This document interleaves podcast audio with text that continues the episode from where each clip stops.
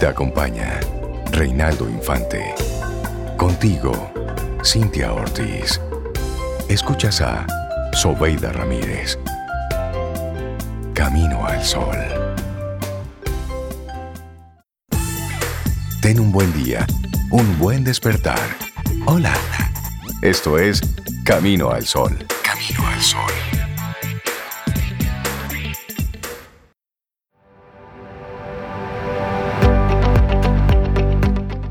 La vida solo puede entenderse mirando en retrospectiva, pero debe vivirse mirando hacia adelante. Una frase de Soren Kierkegaard, filósofo danés, poeta, crítico social. Seguimos avanzando, es camino al ¿Por qué se sol. la mira así? Porque ella se me dice crítico social. Pongo el dedito así. Con el crítico dedito social. Crítico social. Ella tiene el teléfono, acuérdate. Ah, ella tiene el teléfono aquel, sí, que nos compartió la, la señora aquella. sí, La señora sí, sí. aquella, sí, lo tengo amenazado. Sara no se sabe ese cuento. Cuando Nosotros menciona Sara, hablando. hablo de Sara Despradel. Sara Desparadel. esa maravillosa dama que en estos días se ha encargado de reactivar nuestra mente para reactivar nuestros bolsillos, haciéndonos pensar diferente sobre el dinero. Sí, sí, sí, maravillosas ideas las que maneja Sara. Y en este día nos trae un tema, bueno, reactiva tus finanzas. Sí. Sara, buen día. ¿Cómo estás? Buen Bienvenida. día, muy contenta de estar con ustedes. Qué bueno verte. Qué bueno, Sara. Gracias, gracias. Bueno, pasamos unos días donde por obligación nos tocó cierto slowdown, incluso muchas personas o dejaron de producir o tuvieron una producción limitada de sus ingresos o simplemente se, se anularon las entradas de dinero. Eh, poco a poco hemos ido viviendo una desescalada, eh, hemos visto que se ha reactivado la actividad productiva y en esa misma medida debemos de entrar en sintonía para reactivar las finanzas. O sea, pasar de, entiendo que todos tuvimos un momento privilegiado en el tema de que si aprovechamos esa pausa nunca antes vivida para nosotros, eh, pudimos crecer, renovarnos, reinventarnos, pero o aquietarnos de esa velocidad eh, a mil en que vivíamos. Y eso se traduce en buenas ideas para las finanzas. O sea, de las peores crisis salen las más grandes soluciones y emprendimientos Ujú. pero ya es un momento de sacudirnos. Entonces, un punto común de las personas que tienen buenos resultados financieros es que trabajan con un plan. Entonces, cuando tú trabajas con un plan y esquemas a grandes rasgos, se hacen más coherentes tus decisiones económicas. Y por ende, ciertas eh, caprichos o gustos, ya tú tienes la respuesta eh, dependiendo si la puedes enfrentar o no con ese plan. Entonces, hoy les traigo cuatro principios para reactivar las finanzas. El primero es proyectar. Necesitamos hacer presupuestos reales ante las cosas que van a suceder o que estamos viviendo. Es decir, eh, si yo trabajo, por ejemplo, ganando comisión y no voy a recibir comisión este mes o el que viene, tengo que ser coherente con que ya no voy a recibir las entradas que tenía en febrero o en enero. Entonces, ahora, mayo, ya mayo pasó. Eh, para mí financieramente Se mayo acabó ya- mayo, ya, eso pasó. ya. Digo, todavía falta un fin de semana eh, muy importante, que es el de las madres, Ah, donde el dominicano por tradición compra aunque no tenga. Entonces, quizás una medida que no tiene que ver con reactivar tus finanzas es tener prudencia con ese regalo, porque debe ser coherente a la situación que estés viviendo. Ujú. Si estás recibiendo el mismo nivel de tus ingresos, obviamente eh, regala igual, pero si no, tienes que ser consciente porque tu mamá va a sufrir más si después tienes que endeudarte o pasarla mal por hacerle un regalo que no puedes. Sí. Entonces, volviendo al punto, tenemos que incluir en esa proyección un listado de todos nuestros cobros posibles. O sea, es muy diferente lo que realmente te deben y lo que de verdad vas a cobrar. Sí. Entonces, hay que tener esa lista clara porque debe ser nuestro punto número uno de generar ingresos en junio, julio y agosto. Vamos a ver el próximo trimestre mínimo. Entonces, hay que tener una lista también de los ingresos fijos que no se han visto afectados por la situación y una lista de todos los posibles incentivos o comisiones que puedes generar. Y otra, de todas las posibles entradas de dinero, quien tiene alguna inversión y recibe un, un, interés o una rentabilidad, o hay personas que tienen propiedades en alquiler que incluso o cobraron la mitad o no cobraron y quizás ya empiezan a poder ir cobrando esas rentas. O tal vez también, Sara, eh, personas que en estos días se dedicaron a hacer actividades que le han generado dinero, porque eso ha pasado también. Sí, claro, y, o, o, personas que le suplieron a empresas que están produciendo y que van a pagar y ya se van a ir venciendo sus pagos. Entonces hay que tener muy claro también una proyección de gastos. Todos los básicos que no son negociables, los extraordinarios que vienen en el próximo trimestre. Y aquí quiero hacer una pausita. A la gran mayoría de padres viene una época crítica en agosto de escolares que debemos ir contemplando en el próximo trimestre para no estar en agosto eh, eh, perdiendo la cabeza. Entonces, eh, y por último, el consumo sin culpa, que entiendo que debe ser súper conservador en el próximo trimestre.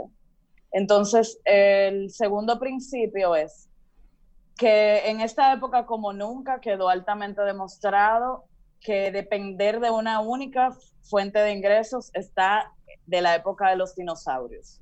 O sea, tenemos que entender que somos más versátiles financieramente en la medida en que diversificamos las entradas. Entonces, aquí hay que entender eso como una necesidad imperiosa y no esperar quizás una... He visto en mis asesorías que las personas esperan lo que yo llamo una tormenta financiera una muerte, una enfermedad, un, nacimiento de un hijo que te reta a dar más, un divorcio donde cambia el esquema y las entradas financieras del hogar. Para ahí tú ves que se vuelven creativos, que sacan de abajo, como decimos eh, aquí, y quizás no esperar tocar fondo para ser creativos con esa parte. No esperar de la noche a la mañana generar el negocio millonario, pero sí una entradita que vaya sirviendo de sostén y de inyección financiera para tu presupuesto. El punto número tres es fortalecer el ahorro. Seguimos con el énfasis de que debemos cubrir mínimo tres a seis meses de todos los gastos básicos.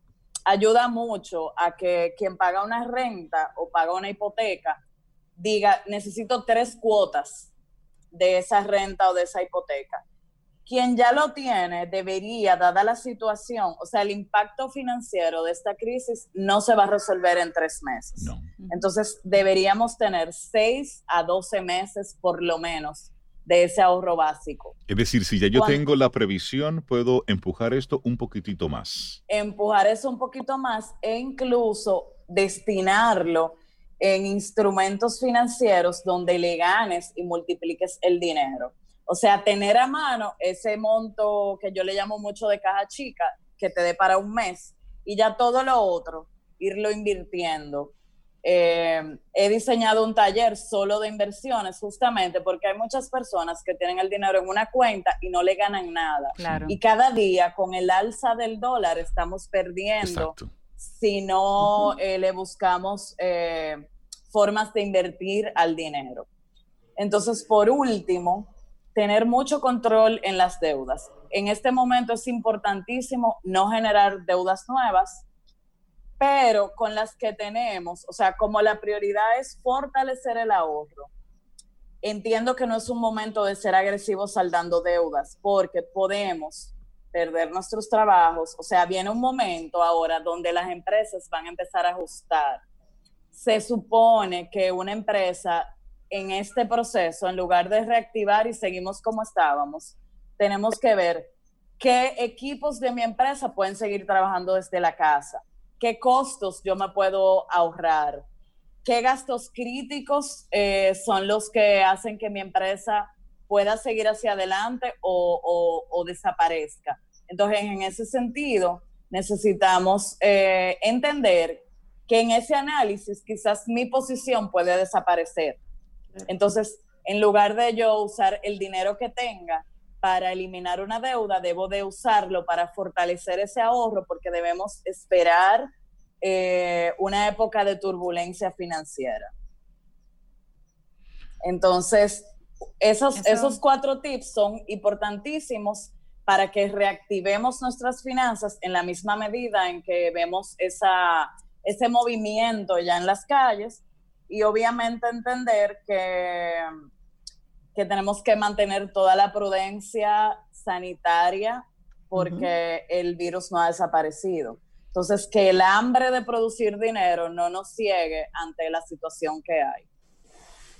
Me gusta mucho, sobre todo tu última propuesta, Sara, porque en esta época las personas que puedan recoger un poquito de dinero en la calle van a tener la tendencia a salir de deuda para no sentirse con esa presión. Sin embargo, esa presión puede trasladarse entonces a su día a día, a su cotidianidad, si no tienen con qué hacerle frente a esos compromisos. Entonces aquí tu consejo es que renegocien tal vez la deuda, que puedan esperar un poquito y que se queden con ese dinero líquido para sus gastos corrientes invertidos en algo líquido. En la medida en que su fondo de emergencia sea fuerte. O sea, si ya yo tengo el ahorro controlado, vamos a dedicarnos a eliminar deuda pero si no, es un momento de pagarle lo mínimo, de cumplir. Pero fíjense que todavía hasta julio está el tema de las prórrogas eh, eh, a nivel financiero, a nivel bancario. Entonces, no es un momento de yo acelerarme saldando deuda. Todavía podemos, o sea, como existe todavía el toque de queda, o sea, se supone que tengo oportunidad de ahorrar al no estar yendo a restaurantes, eh, eh, trasladándome de más en la calle, hasta quien anda a pie está gastando menos pasaje. Entonces ahí tenemos un punto de oportunidad para inyectar eh, liquidez a nuestras finanzas. Sara, quiero volver brevemente a una parte que tú hablabas de esa, de esa previsión real, de con qué yo cuento y ver ese panorama en blanco y negro. Hablaba con un amigo hace unos días y me decía que en su empresa todo lo que eran bonificaciones de vacaciones, lo que tenía que ver con bonos que recibía siempre para, este, para esta época, pues todo eso ha sido suspendido. Pero y forma parte de su paquete salarial. Entonces, ese era un dinero con el que sí o sí en esa empresa los empleados contaban con ese dinero cómo hacer cuando ya yo contaba con algo que era un hecho porque tengo 5, 10, 15, 20 años recibiendo eso de forma periódica y de repente me lo sacan de la ecuación. ¿Cómo puedo yo entonces ajustar y compensar hacia esa nueva realidad que estoy viviendo?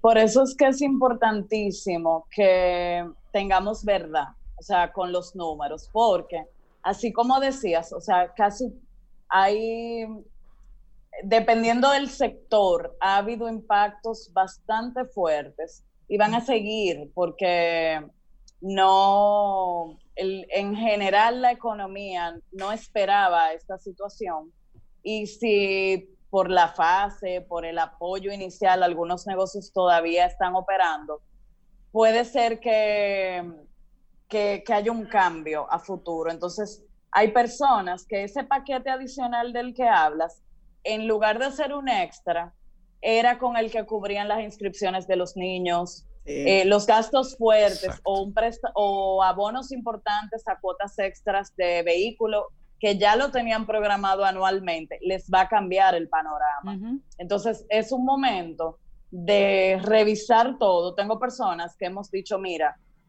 eh, yo tenía dos domésticas, solo voy a tener una o aprendimos a llevar la limpieza y la comida en la casa, voy a eliminar ese servicio.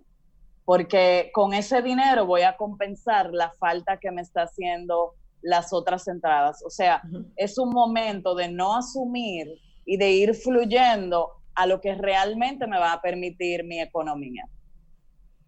Interesante esa, esa, forma de, de, verlo. Es compensar. Aquí estamos como los malabaristas, tratando de hacer un poco de, de equilibrio con todo lo que está pasando. Sara dice de, del impacto. Yo pienso que el impacto mayor todavía no lo hemos sentido en la economía de cada quien. Entonces, es como detenernos a pensar realmente qué es lo necesario para mí, lo que es fundamentalmente necesario. Y todo lo que no lo sea, entonces ponerlo un poquito ahí en stop, pararlo un poco, porque de verdad que va a venir tiempo en lo que uno va a tener que sacar de abajo y administrar muy bien lo que tenga. Sí, y quien puede ahora aprovechar, o sea, regularmente una familia dominicana salía de viaje al interior, em, tenía algún viaje en verano que ahora no lo va a tener. O sea, podemos ir redirigiendo los recursos a, cubrirnos mejor financieramente. También es un momento de que todo lo que no necesitemos podamos salir de él. Tener buenas decisiones eh, en, en las cosas en que hagamos inversión y ahí también tener mucha cautela a la hora de invertir. No es un momento de invertir, es un momento de, de cuidar mucho porque si luego van a aparecer muy buenas oportunidades justamente de esa, de esa dinámica financiera que se va a dar por gente que no va a poder costear una inversión que hizo. Entonces van a, van a, aparecer oportunidades para quien tenga liquidez. Ahí sí se podrá ganar en la compra. Claro, claro. Y tenemos que tener pendiente que nuestra economía también es muy dolarizada y que la tendencia hacia arriba del dólar se va a mantener. Entonces tenemos que dividir la parte del ahorro lo más que podamos en moneda también extranjera. ¿Por qué? Eh, una compra de un vehículo necesitamos dólares. Sí. Un inicial de una casa también es en dólares. O sea, las fuertes decisiones financieras, el dólar pesa mucho. Entonces, es una buena medida diversificar el ahorro y dolarizar lo más que podamos.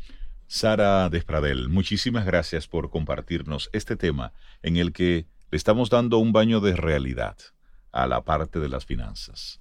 Para, para tener miedo, no para hacernos cargo. Eso es lo que debemos hacer en este tiempo. Quitarnos ese piloto automático y el dinero, utilizarlo en la justa medida, entendiéndolo como ese instrumento que facilita, que permite que permite la vida como nosotros la conocemos. Sara, la gente para conectar contigo, ¿cómo te siguen las redes? Sara Despradel M y en mi blog también, saradespradelm.com. Buenísimo. Que tengas un día espectacular. Igual, bendiciones, encantadísima de verlos. Gracias, Sara. A seguir tus consejos.